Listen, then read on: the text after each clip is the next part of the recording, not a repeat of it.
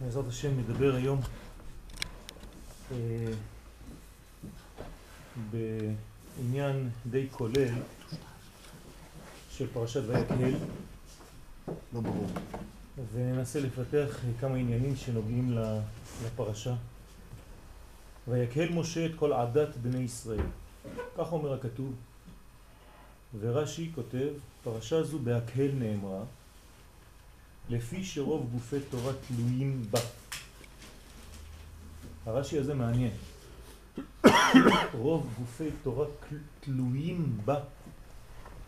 זאת אומרת שהיא יותר גבוה מגוף. זה כמו איברים ונשמה. כלומר הפרשה הזאת היא נשמתית ויש הרבה איברים שתלויים בנשמה הזאת. כשאתה תלוי במשהו, המשהו הזה יותר גבוה מזה שתלוי בו. כלומר, פרשת ויקהל היא פרשה של כלל. לידה תהיה פרשה של פרטים, פרשת פיקודי. ואותה זוגיות שאנחנו רגילים לראות בין פרשיות, כמו יתרו ומשפטים, כאן חוזר אותו זוג של ויקהל פיקודי. כלומר, פרשת ויקהל היא החלק הכללי, ואנחנו מכנים את זה החלק שהוא מן הזכר, לעומת החלק שמתפרט, והוא החלק של הנקבה שבפרשת פיקודי. כל פרטי המלאכות מקורם במלאכת הקודש שהייתה במשכן. זה הרופא.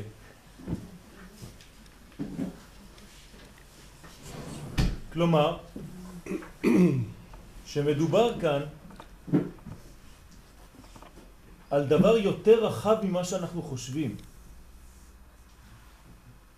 הרי אנחנו יודעים שהמשכן הוא התרגום של בריאת העולם למימדים של עולם הזה. כלומר, כאילו הקדוש ברוך הוא נתן לאדם להיות הוא בעצמו בורא. ועובדה, אומרת הגמרא, היה יודע בצלאל לצרף אותיות שנבראו בהם שמיים וארץ. מה זה, הקדוש ברוך הוא נותן לבן אדם משחק לשחק עם הבריאה? מה שהקדוש ברוך הוא ברא בגדול, הוא נותן עכשיו לאדם לברוא בקטן יותר. כלומר, יש לנו פה משכן, שהמשכן הזה, במידות שלו, הוא השמיים והארץ, ממש. ומי שמסוגל להיכנס למנגנון הזה, הוא מרגיש שמיים וארץ. כמה מלאכות יש במשכן? שמהן, מאותן מלאכות, אנחנו לומדים על כל המלאכות. ל"ט. 39 מלאכות. מה זה אומר? זה אומר שלא רק כדי לבנות את המשכן יש לי 39 מלאכות, אלא שזה בעצם כל העשייה האנושית, כל הבריאה כלולה ב-39 מלאכות. הרבה יותר גדול מעצם הבניין עצמו. כל פרטי המלאכות מקורם במלאכת הקודש שהייתה במשכן. כך אומרת הגמרא בשבת ובבבא קמא. אם נרחיב את הרעיון נוכל לומר בסייעתא דשמיא שכל המעשים, כן, כללות המעשים בעולם של בני האדם, כל החיים המעשיים שלנו נמשכים ונלמדים מן המלאכות הקשורות לקודש, מיסוד הקודש. שהרי אנחנו לומדים את המלאכות מן המשכן. מה זה עשיית המשכן? טיפול בקודש, בעניין האלוהי שמתגלה בעולם שלי. ומשם המלאכות האלה הן משתלשלות וזורמות לכל שאר החיים. אז מאיפה מתחילה כל מלאכה קטנה שיש לי היום, אפילו שהיא נראית לי בחול הכי גדול? שורשה בקודש. אין דבר כזה שמתחיל בחול. הכל מתחיל מהקודש, מהמלאכות של המשכן. ומלאכת המשכן כוללת את כל עדת בני ישראל. ולכן, כן, עדת בני ישראל זה הפך מהבלבול שקדם לזה, מן הערבוב שקדם לזה, שגרם לחורבן. עכשיו אנחנו לוקחים רק את החלק שנקרא דעת, וזה ברמז עדת. כלומר, כל מה שקשור למשה, משה שורשו במשכן, שתי האותיות הראשונות של משה זה משכן. שתי האותיות האחרונות שייכות לחנוך. ומה שנשאר ממשה ומחנוך זה חווה. כלומר, תיקחו משה, שתי אותיות ראשונות. תיקחו חנוך, והתהלך חנוך את האלוהים ואיננו, כי לקח אותו האלוהים. זה כף נון של חנוך. Mm-hmm. מה נשאר מחנוך? חטא ו'. מה נשאר ממשה? ה', חווה. על ידי משה וחנוך, משה הוא עושה את המשכן כאן למטה, וחנוך בונה את המשכן ברמה גבוהה פנימית יותר. משה, חנוך, משכן, תיקון חווה. תיקון הפגם של חווה. לכן אנחנו מטפלים עכשיו במדרגה שנקראת דעת. ולכן האחראים על המלאכה היו צריכים להיות מן השבט הראשון ומן השבט האחרון. כי אני עכשיו חייב לקלול, חייב לקלול את כל עדת בני ישראל. מן השבט הראשון יהודה ועד השבט האחרון שנקרא דן, המאסף. בצלל משבט יהודה הפותח, והאוליהב משבט דן החותם. תשימו לב, יש כאן רעיון נפלא. לוקחים את ראשון השבטים, ראש המדברים, יהודה, ואת המסיים, את הסופי, את הזנב. ובתוך הסוגריים האלה נמצא כל המשכן. מלאכת המשכן שהיא שורש כל המעשים כוללת את הרוח ואת הגוף. יהודה הוא סוד הרוח ודן, כן, מידת הדין, סוד הגוף. משכן זה לא רק רוחני, משכן זה שמיים וארץ. אני חוזר, היה יודע בצלל לצרף אותיות שנבראו בהם שמיים וארץ, לא רק שמיים. לא להתבלבל. משכן זה רוחני אמנם, אבל זה מתלבש בעולם גשמי ומשם יוצאת העשייה האנושית. מן העולם הרוחני אל העולם הגשמי. כלומר, מקום חיבור בין מנגנון נשמתי לבין מנגנון גופני. זה השידור של המשכן. כשאין לנו משכן, כשאין לנו מקדש, זה בדיוק מה שחסר. חסר החיבור בין הנשמה והגוף. ולכן אנחנו מפוזרים ובגלות, ובגלל שאין לנו את השלמות הזאת של נשמה וגוף ממש בחיבור אחד שלם, אז אין שמחה. כי השמחה מופיעה רק במקום שיש בה שלמות. אבל אם אין שלמות, אין שמחה גם. לכן כל המשכן זה לא רק השראת שכינה בעם ישראל, אלא השראת השכינה בעם ישראל היא מקרינה את השמחה כי היא מקרינה שלמות. יהודה הוא סוד הרוח. יהודה זה י' כו' נכון? בשם יהודה יש את י' כו' למרות שיש לו גם את הדלת שכבר מרמזת על הבחינה הרביעית שנקראת מלכות. אבל הוא רוח. ודן הוא כוח הגוף. בסוד שמשון הגיבור. כוח הגוף שבא משבט דן. המדרש מסכם בשמות רבה, אין לך גדול משבט יהודה ואין לך יהוד משבט דן. וראו זה פלא, שניהם ביחד בונים את המשכן. זה ירוד מבחינה נשמתית, מאיזה מבחינה? מבחינה של, של ערכים, מבחינה של בניין. כמו גוף שיש בו חלקים תחתונים, יש להם את חשיבותם שלהם. לא מזלזלים. בלי רגליים אי אפשר ללכת, עם כל הכבוד לנשמה. מי שכואב לו בעקב, בתחתית הרגל, לא יכול לזוז. מה זה תחתית הרגל? שום דבר. לא. יש בניין לכל דבר. אני לא מדבר כאן על גבוה או נמוך במובן הלא טוב וטוב, אבל יש בניינים חיצוניים יותר ובניינים פנימיים יותר. יהודה הוא בניין יותר פנימי, דן הוא בניין יותר חיצוני. ושניהם ביחד בונים את המשכן. כלומר, אין דבר שהוא מחוץ למערכת הזאת הנקראת משכן. כי הרי היא כוללת את השפיץ מבחינה נשמתית ואת השפיץ מבחינה גופנית. הראשון והאחרון. האריזל כותב שעניין ההקהל בא לחדש את הקשר בין ישראל לבין שורשם העליון שנפגם בחטא העגל. למה עושים הקהל? בגלל שמשהו נשבר. אני צריך להחזיר את הבניין של ההרגשה האחדותית שנפגמה. בחטא העגל יצאנו מן האחדות אל הפיזור. יצאנו מהצילות וירדנו לביאה.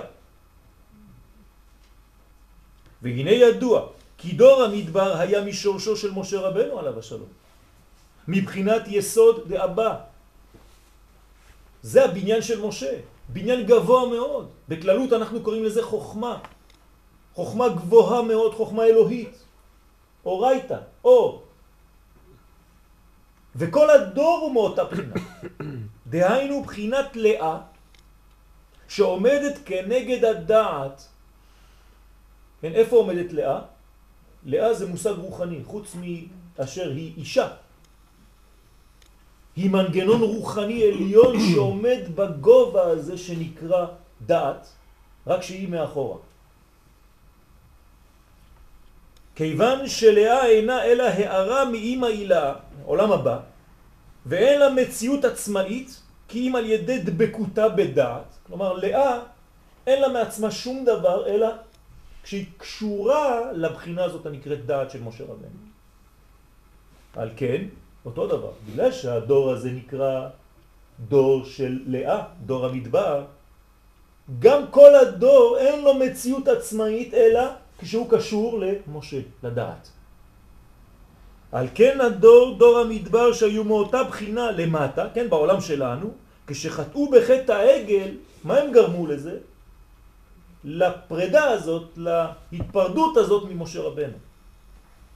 כי זה משה האיש לא ידענו מה היה לו. ברגע שאתה נפרד ממשה רבנו, אין לך כבר מציאות עצמית.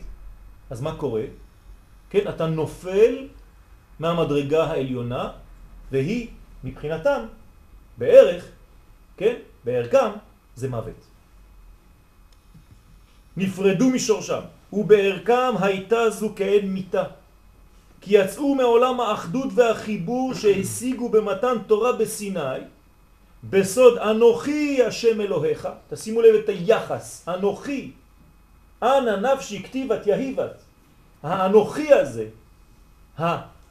התוכן האלוקי, אם אפשר להתבטא בצורה כזאת, למי הוא שייך? לך, אני, השם אלוהיך. כל האנוכי, כן, השם אלוהיך. בלשון יחיד, אתה אחד, האנוכי אחד, והשם אלוהיך הוא אחד.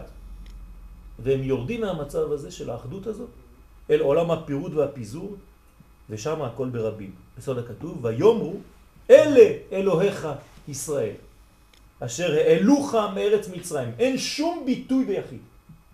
הכל בפיזור. דרך אגב, כדי לתקן את האלה שם, צריך את אלה פיקודי המשכן. ובכלל, כל פעם שהיו מתנתקים משורשם, כן, משורש חיותם, דהיינו מבחינת הדעת של משה רבנו עליו השלום, מיד היו נופלים ממעלתם וחוטאים. החטא נובע מהניתוק של צדיק הדור. אם אתה מחובר לצדיק הדור אתה לא נופל, אבל אם אתה עוזב את ידו, אפילו לרגע, אתה נופל ממדרגתך. ועכשיו רצה משה לתקנם ולגלות מחדש את אחדותם המקורית שעבדה מהם, ולכן כדי להסיר את טומאתם, מה עשה? הקהיל אותם, אותם מחדש, וגילה להם מחדש את קשר החיים שנפגם. משה רבנו, כאבא טוב, כמחנך טוב, מה הוא עושה? אומר להם, בניי היקרים, איבדתם את הדבק. הדבק זה אני, לא בגלל שקוראים לי משה, אלא בגלל שאני סוד הדעת. ובגלל שעזבתם אותי, אין לכם דבק. אתם אוסף של פרטים. אני חייב להזכיר לכם, להעלות אתכם למדרגתכם הפנימית שהיא אחדות נשמתית הרבה יותר מאוסף של פרטים שאין להם מה לעשות ביחד.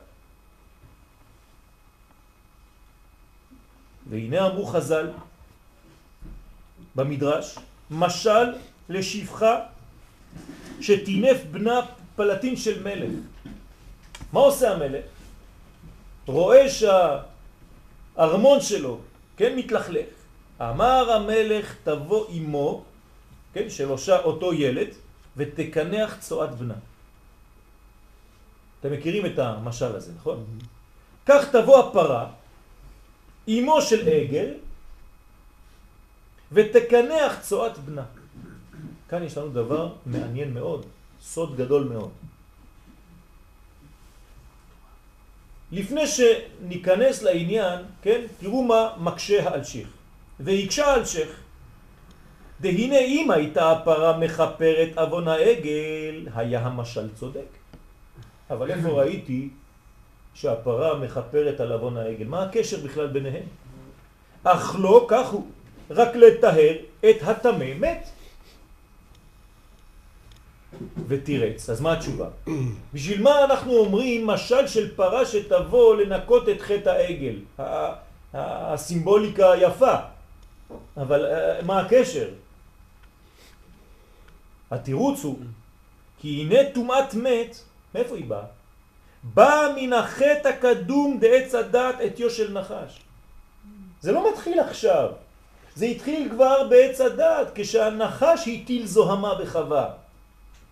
ולאשר הזוהמה אשר המית כן, את האדם כרוכה בו, מתפשטש, מתפשטת לטמא הנוגע בו, או המאהיל עליו, מי שנכנס לאוהל, כן, זה תומת מת, ורק הזוהמה היא המטמאה. זאת אומרת, יש תכונה שנקראת זוהמה, שחודרת ומתפשטת בצורה כזאת שכל מי שנוגע, כן, הוא תמה למקור הזה, לאבי אבות הטומאה, שזה המוות. ואז יש את כל ההשתלשלויות, כן, ראשון, שני, שלישי לטומאה וכו'. והנה, עכשיו תשימו לב, כשעמדו ישראל על הר סיני, כתוב שפסקה זו המתן. זאת אומרת, לאן הם הגיעו בהר סיני? למצב של תיקון של מה שהיה בנחש. סוף סוף העולם מגיע לתיקון בעוד כמה דקות. ונפסקה המיטה והטומאה. ולכן כל המדרשים, כן, שמה מדברים על תיקון, על, על, על, על, על רפואה של כל המחלות, כל מי שהיה לו חסר עין התחיל לראות, כל מי שהיה חסר לו שמיעה התחיל לשמוע, כל אלה שחסרו להם רגליים, כן, צמחו להם הרגליים והידיים, כולם בריאים. חזרו לחיים, לעץ חיים, וכבר לא הייתה מיטה בעולם. ופתאום, חטא העגל. והעגל החזיר הזוהמה, והביא המיטה והטומאה בעצם מחדש. אז עכשיו באמת, אנחנו רואים שאם הפרה האדומה באה לחפר על טומאת מת, זה באמת קשור לחטא העגל. כי חטא העגל שחזר את מה שתוקן אותו. נמצא תינוף המדבק בנטמע למת, הוא על ידי העגל. לכן תבוא אמו שהיא הפרה, ותקנח, כן, שהיא מטהרת מטומאה זו ומקנחת הזוהמה הנדבקת, הנדבקת בנטמע למת. עכשיו אני שואל אתכם שאלה. מה החידוש פה? מה החידוש שתבוא האם ותקנח צועד בנה? תיקח את הילד, תכניס את הראש שלו בתוך ה... כן, מה שהוא עשה, תגיד לו, אתה תנקה. מה צריך להביא את אמא שלו? אלא יש כאן דבר גדול מאוד. רק האמא, שהתינוק הזה גדל בתוך הבטן שלה, היא יודעת להפריד בין שני דברים, בין הילד לבין הצועה. כשהילד עושה את הצועה שלו, חוץ מכבודכם, האמא לא זורקת אותו ואת הצועה לתוך הפח. היא יודעת שמה שיוצא ממנו, מה שחיצוני לו, מה שזר לו, זה הצועה. לכן קוראים לזה צועה, דרך אגב. זה לא הוא. הוא נקי. זה הרמז. עם ישראל נשאר נקי אפילו בחטא.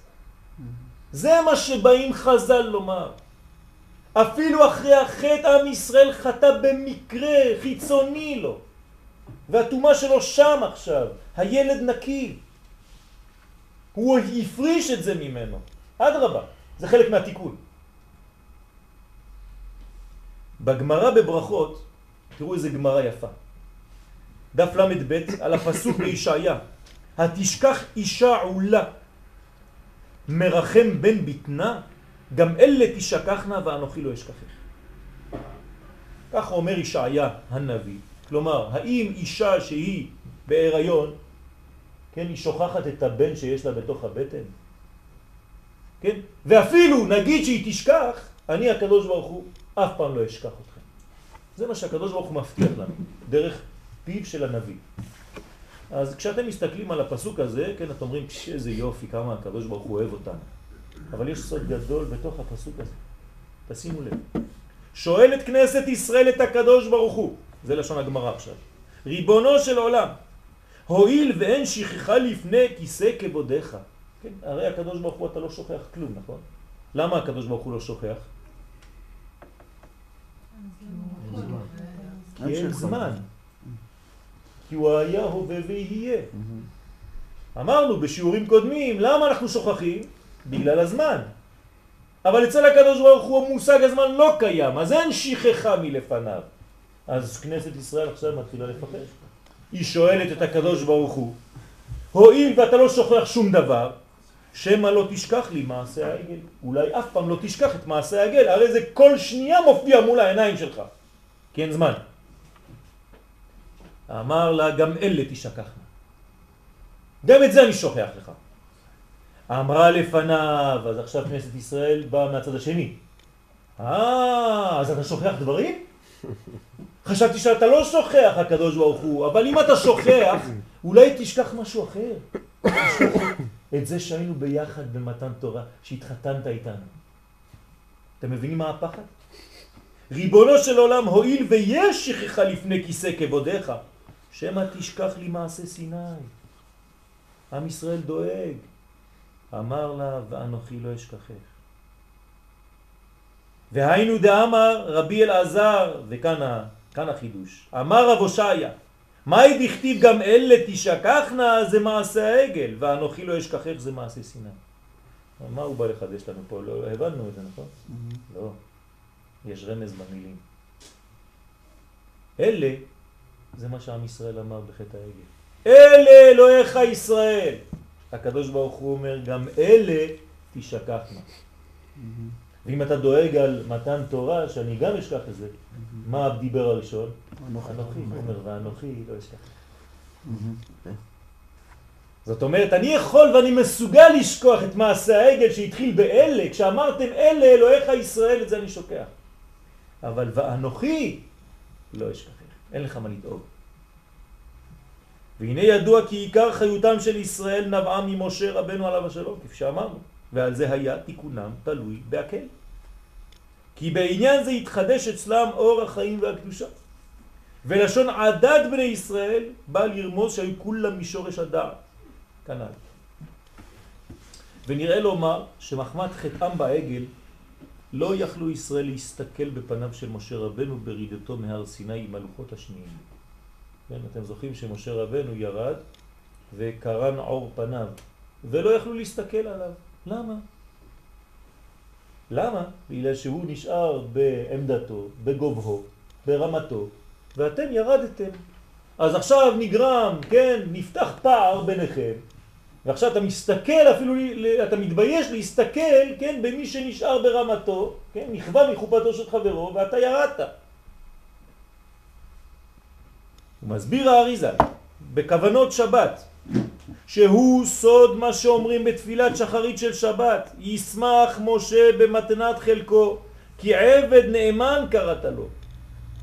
כליל תפארת בראשו נתת, בעומדו לפניך על הר סיני, כן, זה לפי נוסח הספרדים. שני לוחות אבנים הוריד בידו, וכן כתוב בהם שמירת שבת. נו, יפה מאוד, נו, מה זה, מה אתה מספר לי סיפור? קודם כל, ב, רק ב, בטקסט הזה, יש מלא מלא דברים שאנחנו לא מבינים. למשל, דוגמה, כן? מה זה מתנת חלקו? מה זה עבד נאמן קראת לו דווקא? למה הוא עבד נאמן? מה זה כליל תפארת בראשו נתת, לא על ראשו, בראשו, כשהוא עמד בהר סיני? שני לוחות עבדים הוריד בידו, ומה כתוב בלוחות? וכתוב בהם שמירת שבת. מה, לא כתוב לא תרצח, לא תגנוב, רק שמירת שבת כתוב? כן, אז רק על זה אפשר לעשות שיעור של ארבע שעות, אבל אין לנו זמן. אבל צריך להבין. אבל אני רוצה להתמקד על משהו אחר, ברשותכם.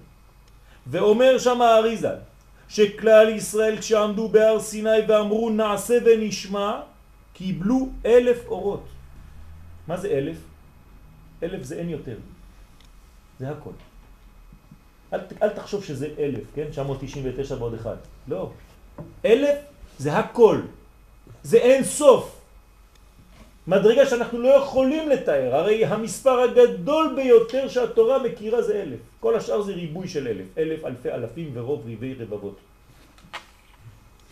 קיבלו אלף אורות בהר סיני.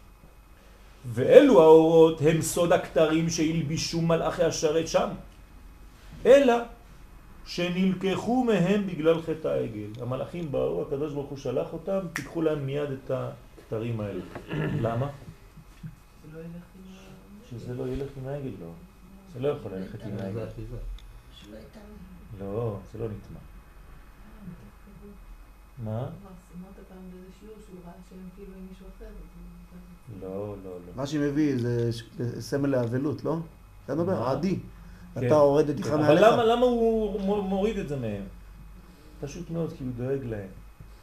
ברמה כזאת, אם האורות נשארים, לא יישאר כלום מעם ישראל. אין כלים. יש להם אורות גדולים וכלים קטנים, הכל נשבר פה. אז הקדוש ברוך הוא, בגלל שהוא דואג כל כך לעם ישראל, הוא מוריד מהם את האורות. על כל פנים לא נשאר להם כלום. וגם משה עצמו, משה, למרות שהוא לא חטא הוא בחטא העגל, בגלל שלקחו את האורות מישראל גם הוא איבד את האורות שלו. עכשיו מה קורה? האורות של משה עצמו, מה קורה להם? עולים לשמיים. והאורות של עם ישראל, לאן הם הולכים? למשה. אתם מבינים? זה הדרגתיות. עכשיו משה נשאר עם כמה אורות? אלף. אלה של עם ישראל. ועם ישראל נשארו עם אפס. והאורות של משה איפה הם? בשמיים. הבנתם את התהליך? בואו נקרא את זה. גם משה עצמו איבד את אלף אורותיו שלו, אלא שמיד קיבל את אלף האורות שהסתלקו מישראל. הוא מסביר שם שכל שבת חוזרים אורותיו של משה רבנו על השווה שלום. כלומר, כל שבת, משה רבנו, מה קורה לו? מקבל עוד אלף, אז יש לו שלב שיש לו כמה? אלפיים אורות. מה הוא עושה עכשיו? הוא מעביר אלף לעם ישראל. הוא חייב לעשות את זה או לא? לא. הוא לא חייב בכלל. אז מה? יש לו אלפיים. בוודאי שהוא יכול לקבל. אמרתי שאין יותר מספר גדול מאלף, אבל יש ריבוי. מה? בתהליך זה דוחה. לא. אם האורות האלה היו מגיעים לישראל באמת, משה היה נותן להם אותם. אבל משה יכול להגיד, רבותיי, פספסתם, האורות שלכם עכשיו אצלי. אבל אתם צודקים, משה רבנו לא שומר את האורות, ולכן הוא נקרא עבד נאמן. היה יכול ואין לו שום עניין להחזיר את האור, ככה אומר האריזה. אבל בגלל שהוא דואג לעם ישראל, וזה מדריך אמיתי, זה מנהיג אמיתי שלא דואג רוחניות של עצמו, כמה אני אהיה צדיק חכם ו- ו- ונביא, ועם ישראל לא אכפת לי, העיקר שאני, יש לי עולם הבא שלי. זה לא משה. בואו תראו. והוא מחזיר את אלף האורות השייכים לישראל, ואשר על כן קיבל את הכינוי עבד נאמן, לפי שבכל שבת הוא נאמן להחזיר לישראל את אלף האורות שאיבדו. עושה לנו טובה. אף על פי שאינו חייב לעשות זאת מעיקר הדין. אבל אמרו שחז"ל אומרים שכל הכוח של משה זה בגלל, בזכות ישראל. נכון. אז כשהם נזופים גם הוא נזוף. נכון, בגלל זה הוא איבד את אלף אורותיו. אבל בגלל שהוא במדרגה יותר גבוהה, כן, בכל זאת, הוא איש האלוהים, אז כשהאורות שלהם עולים, הם עוצרים בתקרה משה. בדיוק. זה, זה, זה אחת מהכוונות שאנחנו עושים ב, ב, בעמידה, כן? שכשחז ושלום אנחנו חוטאים והאורות שלנו נעלמים, לאן הם הולכים? לצדיק שנמצא מסביב. אם יש לך חבר שהוא צדיק, כשאתה חוטא האורות שלך הולכים אליו. ואתה מתפלל בעמידה ותן חלקנו, לא, שים חלקנו עמהם, ולעולם לא נבוש. מה? אומר לנו הארי הקדוש בכוונות, אני יודע שלפעמים אני חוטא, אני יודע שלפעמים האורות שלי הולכים, אבל תשים את זה איזה, אצל איזה צדיק שהוא אדם טוב, שכשיגיע הזמן, תחזיר לי. תחזיר לי אותם. להשאיר אצלו. שלא יגיד, כי מעיקר הדין מותר לו להגיד, לא, אני לא מחזיר, זה שלי. יוצא מדבריו הקדושים, שבימות החול היו למשה רבנו אלף אורות, כן? כי הוא איבד את שלו, אבל הוא גיבל את של ישראל. לעומת ישראל שהיו מחוסרי אורות, כל השבוע אין להם כלום. ורק בשבת, מה קורה? חידוש, כשמשה היה מקבל בחזרה את אלף אורותיו השייכים לו, היה מחזיר לישראל את האורות שלהם, שנסתלקו מהם בחטא העגל. ממילא היו משה וישראל שווים באלף אורות כל אחד. רק בשבת. רק בשבת. על כן הלימוד בשבת הוא הרבה יותר גבוה. ולכן צריך ללמוד תורה בשבת.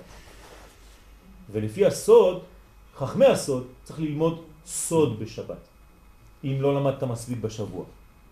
כי שבת מיוחד ללימוד הזה, לפנימיות יותר. מה ההבדל פה, בדרך כלל כשאנחנו מדברים על כנסת ישראל, היא ברמה הכי גבוה שיש. נכון. ומה ההבדל בין הרמה של כנסת ישראל וישראל שיש פה? ההבדל הוא שהכנסת ישראל זה המושג הנשמתי. אבל המושג הנשמתי הזה הוא מתלבש כאן אצל בני אדם. אז המושג הנשמתי אין יותר גבוה ממנו. אבל כשהמושג הנשמתי הזה מתלבש כאן בבני אדם ובני אדם חוטאים, אז המושג הנשמתי לא מתגלה, פשוט מאוד. הוא לא יכול להתגלות בשלמותו. במקום 100%, אז הוא מתגלה ב-10%, 15%. חלש. זה הבניין. אבל כנסת ישראל אין יותר גבוה, זה נכון. זאת אומרת שכנסת ישראל יש הלבוש של נשמה, רוח ונפש גם... אה, אפשר לומר באופן כזה. כן, בכללות, וזה מתלבש אחר כך בכאן, ביהודים, בעולם הזה, בבני ישראל. והמושג הזה הוא מושג גבוה מאוד, לכן בדור שלנו צריך ללמוד אמונה.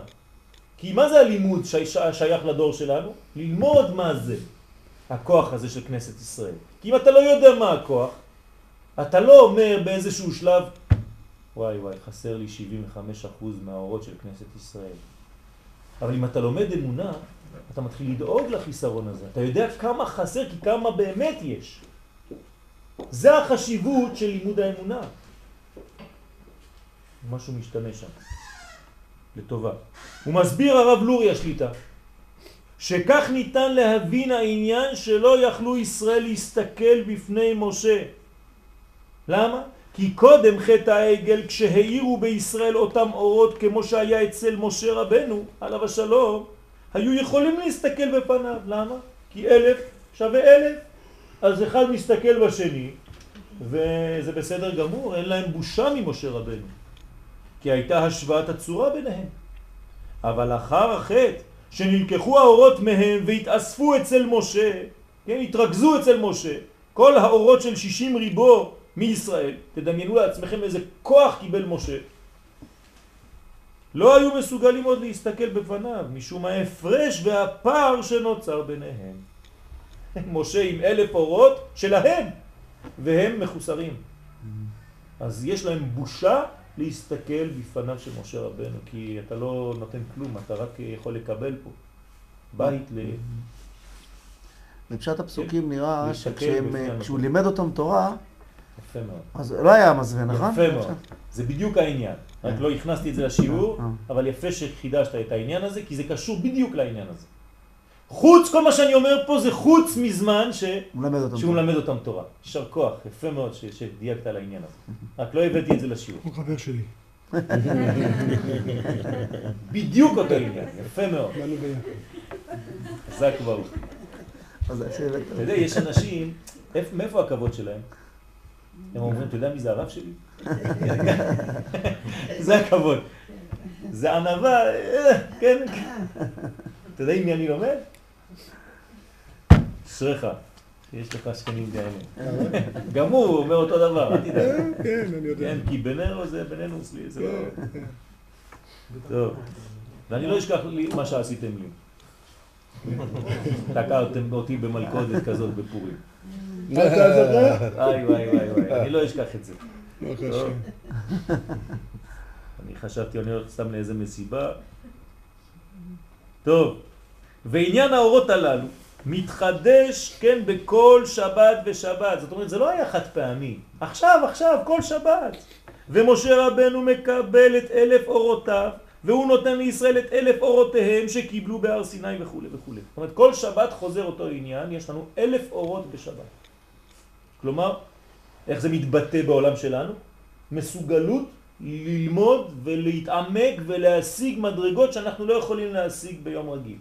פשוט מאוד. אבל לא לנצל את הזמן של השבת. ומעבר לפשט הדברים וללימוד שאנו מקבלים על הגינותו של משה רבנו, טוב, איזה איש חשוב, ברוך השם שהקדוש ברוך הוא נתן לנו אדם כמו משה שמחזיר לנו בכל שבת את האורות. מעבר לזה, הרי שלפי זה ניתן לומר שמה? שבכל שבת ושבת מתחדשת ההערה שהתגלתה במתן תורה, כי הרי אם אני מקבל אלף אורות זה מה שקיבלתי בהר סיני. בשבת של הר סיני, גם שם זה היה שבת.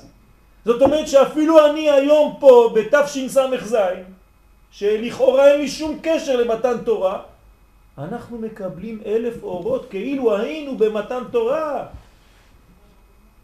שלפי זה ניתן לומר שבכל שבת ושבת מתחדשת ההערה שהתגלתה במתן תורה ומתגלה אצלנו בכל שבת, וזה פלא, זה מתחדש, כאילו לומר שעניין מתן תורה עם כל האורות העצומים שקיבלנו שם, מתחדש ומתגלה אצלנו בכל שבת. אז כל שבת, אם אני לא מרגיש שאני במתן תורה, יש לזה בעיה. דרך אגב, אחת מהכוונות של הארי הקדוש זה כשעולים לתורה, עולים להר סיני. מי שעולה ראשון עולה למדרגת חסד, מי שעולה שני עולה למדרגת גבורה. ולפי מה שיש לו שם, במה שהוא קורא, כן, אתה יודע בדיוק מה, איפה הוא נמצא היום. וכשהוא יורד הוא נותן את מה שהוא מקבל לכל השאר, וזה הלחיצות ידיים שאנחנו עושים אחרי זה. אני מחלק את מה שקיבלתי בהר סיני. יש עניין כאילו בוודאי. לחוץ ידיים? או- כמנהג אחינו הספרדים. או כשאפילו כשאנחנו עונים לברכות שהוא עושה. כן, בוודאי, גם העניין, אבל עניין ל- ל- ל- להתחלק איתם, ל- לומר להם, לעשות, אה, כן, אה. אני נותן לכם, אתה לא חייב ללכת אה, ב- לאצכל בית כנסת, כן? גם כשאנחנו מתחילים עמידה, כאן ברוך השם יש לנו מנהג בין החברים, כן? ש, שלפני כל עמידה, כן? אנחנו מסתכלים אחד על השני, כאן אנחנו פה שלושה מה, מה, מהסוג הזה של האנשים שמסתכלים אחד על השני, כן? ואנחנו עושים סימן, אנחנו עולים ביחד לעמידה. ואנחנו כבר כמעט איזה עשרה שעושים את זה בבית הכנסת. בן איש חי כותב את זה. כן, הבן איש חי כותב את זה. וכל אחד מסתובב, מסתכל על השני, כן, זה קשר, אפילו שלא ראית אותו. בשביל לשים קשר, קשר. בוודאי. כדי אה, לעלות. ביחד, אתה לא עולה לבד כמו איזה. אגואיסט. חשוב. אתה עולה לעולם שכולם באחדות. אבל זה לא כל המניין עולה ביחד בכל מקרה? בוודאי שכל ה... אבל כשאתה עוד עושה את העניין הזה, ואפילו. כשלא דיברת עם החבר ולא ראית אותו, ולפני המיטה אתה מסתכל עליו ועושה לו חיוך ועושה לו ככה, אני איתך, אתה איתי, אתה יודע כמה זה עוזר? זה כוח, זה כוח עצום, וזה קודם כל דומה למלאכים, ככה כתוב בבן איש חי. דומה למלאכים שהם כולם כן מבקשים רשות זה מזה ונותנים רשות זה לזה. זה לא אני עולה לבד, תישאר אתה שם למטה, אני לא יודע מה אתה עושה, אולי הוא מכוון ואני לא, אז מה אני אעשה? אז כולם ביחד זה מנגנון חזק מאוד. אתם יודעים ש, שהפועל הדמיוני בעולם הזה הוא חשוב. אסור לזלזל בזה. ילד קטן, איך אתה מעביר לו כאב? עם שטויות. הוא מקבל מסכן פאף, נכנס בראש, אתה עושה לו ככה. הנה, הלך. הוא מחייך.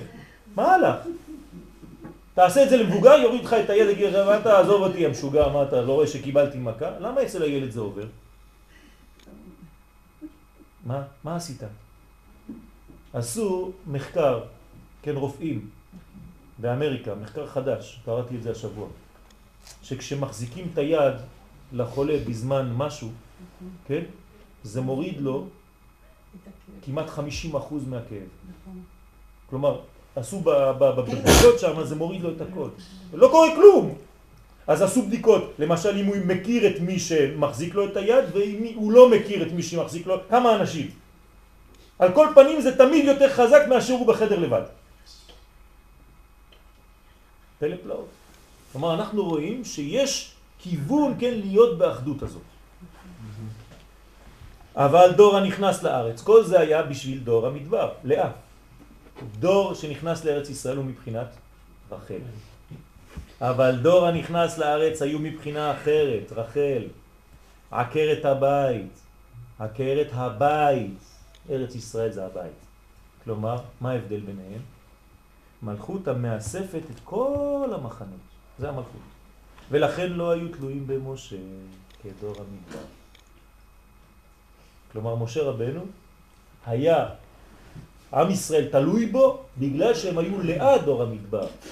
אבל רחל, שנכנסת לארץ, יש כבר עצמאות. אפילו ממשה רבנו. זה גדולה. לא, זה שהוא איננו זה דבר אחר. אבל לפני שהוא איננו, כן? זה מה שאנחנו נגיד אחר כך, אבל לפני שהוא איננו, הקשר הוא כבר לא אותו קשר. זאת אומרת, אתה עם הבן שלך, אבל הבן שלך כבר בגיל התבגרות, בגיל בגרות. הוא אומר לך, אבא, אני יודע שאתה אוהב אותי, שאתה אבא שלי, שאתה הכל, אבל אני יודע להסתדר לבד. זה דור רחל. ולכן יש יותר חוצפה, כן? כי, כי האחרים הם תחת חסותו של משה. דור הנכנס לארץ, או-הו, זה דור אחר לגמרי. סוג אנשים אחרים, זן חדש. לכן לא היו תלויים במשה כדור המדבר, אלא דבוקים לשם יתברך ישר, הם לא רוצים אמצעים שם, אפילו לא משה. ולכן מה קורה בזמן הגאולה? כתוב לא יהיה הבדל בין רב לתלמיד, כי כולם ידעו אותי. אנשים כבר לא רוצים, זה, זה הדור שלנו, נכון? נגד מה אנשים הצעירים נמאס להם כבר ומתחילים להתפוצץ? נגד ההיררכיה, כן? אני מצטער לומר את זה, כן, אבל זה, זה, זה כן, הרבנים וזה אמר וזה אמר, אכפת לי, אני, אני קשור לקדוש ברוך הוא. זה מה שאומרים לך צעירים, אם תשמע קצת. אז הוא אמר ככה, הוא אמר לי ככה, וזה יגיד לי אחר, וזה יגיד לי, אני אתן לי, אני הקדוש ברוך הוא, אני ישר אצלו. מה, אתה חוצפן? איך אתה ישר אצלו? כן, אני צריך, לא צריך את כל אלה. זה, זה, זה, זה ממש ככה קורה. וזה שאמר להם משה רבנו עליו השלום. הוא אומר להם, אני לא יכול עליכם, ואתם הדבקים בשם אלוהיכם, חיים כולכם היום. כלומר, גם בלעדיי אתם דבקים בשם, וזה נכון, אתם צודקים. אתם חיים כי אתם דבוקים בשם. זאת החיות של הקשר האלוקי הישיר. וממילא נכנסו לארץ אפילו כשמשה עצמו לא נכנס. זאת אומרת שהקשר הזה לא היה כבר תלוי בקשר במאוזן, אלא היה קשר במאונח. כמובן שחז ושלום לא להבין מזה, כן, שצריך לזלזל בגדולי תורה, חז ושלום, אני רק מנסה להסביר למה הדור הזה, כן, יש בו את החוץ העסקי הזה. כן? בגלל ה, ה, העניין הזה שכן, אני, אני רוצה להיות קשור למקור, רוצה להיות קשור לפנימי יותר. ודרך אגב, זה החיפוש גם לפנימיות התורה. תפסיק לבלבל לי את המוח עם, עם, עם הלכות. אני רוצה את התוכן, מיד. הם לא מטפלים, אני חושב, בבעיות שלנו, של העם. מה? עוד פעם, אתה חוזר לממשלה. חוזר. לא, לא, לא הממשלה. לא, לא, לא. מי? הרבנים, אה, הרבנים. חכמים היום, לא מטפלים. למה אין לנו מנהיגים, לא מטפלים בבעיות של העם. אני אגיד לך למה. והולכים לפוליטיקה אנשים. אני אגיד לך למה. זה לא שהם לא מטפלים בעניין של ה... עכשיו, עכשיו, עכשיו, ברגע שאנחנו מדברים, קם גם כן דור חדש של רבנים. שמה יהיה, מה תהיה התכונה שלהם? לטפל ביניהם. לטפל בעם. למה? כי הם לומדים מה זה עם. אה, אלפיים שנות גלות לא למדנו מה זה עם, למדנו מה זה תורה, למדנו מה זה פרט. אתה מדבר עכשיו על מושגים, עד שאני מכניס את המושגים האלה בראש של התלמידים, זה לוקח שעתיים, שלוש שנים, הם לא מבינים על מה אני מדבר בהתחלה. מה ההבדל בין כלל לבין פרט? קשה מאוד להבין, עד שזה נכנס. הדור שלנו היום לומד אמונה. הדור שלנו היום לומד מה זה עם ישראל, וממילא כשהוא יבין ויתחיל להפנים את העניין הזה, אז בוודאי שעם ישראל יקבל את המזון שהוא מחכה. כי עם ישראל מחכה למזון, ונותנים לו מזון של פרטי, של תורה עדיין שהייתה בחו"ל. ולכן התורה של ארץ ישראל היא תורה שהיא שונה, היא תורה כללית. בעזרת השם, בלי לזלזל בשום דבר, אבל אנחנו הולכים לכיוון הזה.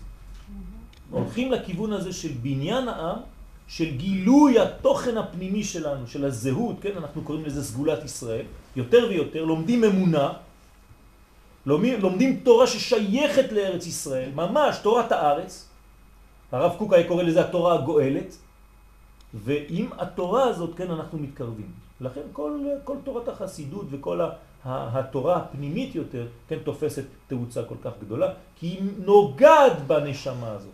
היא נוגעת בזה שעם ישראל נקי בפנים, שכל הבעיות שלו זה רק דברים חיצוניים. כשאתה אומר למישהו, אתה יודע, אתה לא חוטא. אתה חוטא מבחינה חיצונית. החטא שלך, הנה הוא פה. זה הצועה. זה יצא. אתה נקי. אז הוא מקשיב לך. האם אתה אומר לו, אתה מלוכלך, אתה וזה ביחד, מי יקשיב לך בכלל? כשאתה מדבר לדור הזה של היום בצורה כזאת, כן, הש- השינוי הוא דרמטי, דרסטי. מיד אתה קולט אותם, מיד הם קולטים אותך ואומרים, אני רוצה אחד שמדבר אליי ככה. אני יודע שאני נקי בפנים. מה אתם מכניסים עליי פחדים, וזה ישרפו אותך בגיהנום, וזה... כן? אז זה כל העניין היום שהתורה, הגישה של התורה משתנה.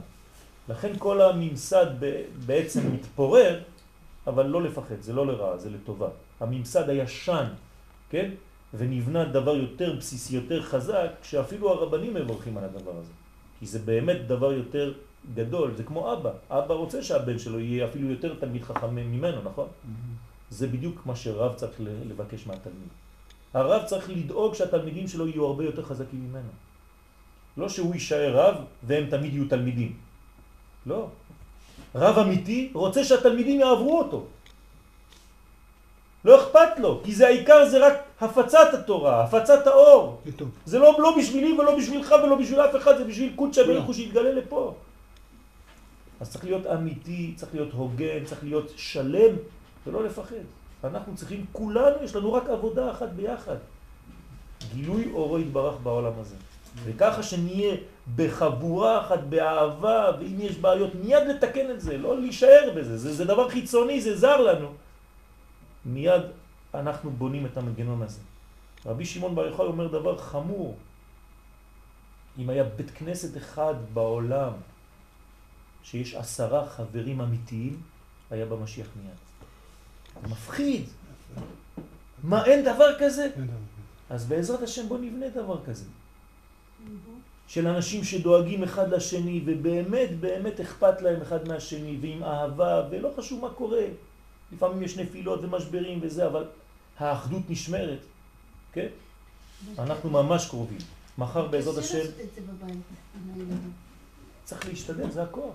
צריך להשתדל ולאהוב את הילדים ולא לשפוט אותם כל רגע. זה לא פשוט.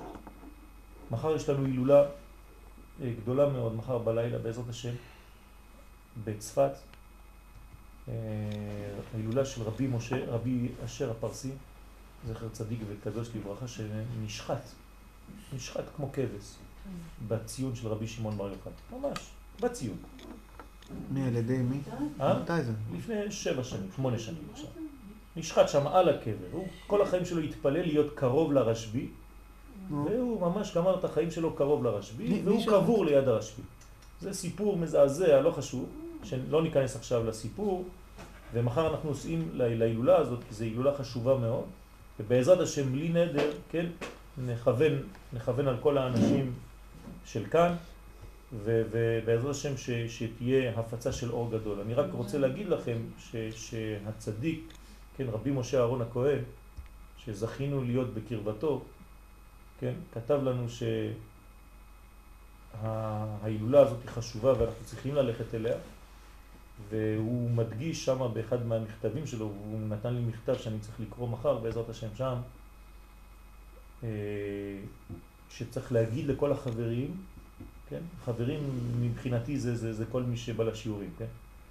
שהקדוש ברוך הוא אוהב אותנו, שהוא הצדיק אוהב אותנו ושמח בנו מאוד, והוא יודע מה הולך, כל השיעורים והכל, אל תשאלו, זה אני לא יכול לספר לכם כי אתם לא תבינו בכלל מה קורה פה.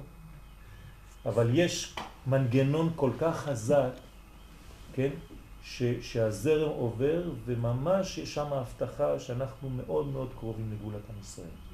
בעזרת השם צריך להתחזק, לשמוח, לא להיכנס לייאוש. אנחנו עכשיו בחודש של התחדשות, חודש ניסן, ביום שלישי בעזרת השם. החודש הזה לכם, מתנה, אני נותן את זה לכם, תתחדשו. החידוש הזה לכם, כל אחד יתחדש ויתחיל מההתחלה ממש כאילו עכשיו הוא נולד מחדש. עם ישראל נולד בניסן. בניסן יגאלו, בניסן עתידים להיגאלו. אמן כן יהיה רצון. סליחה על האיחור. שוב. Yeah.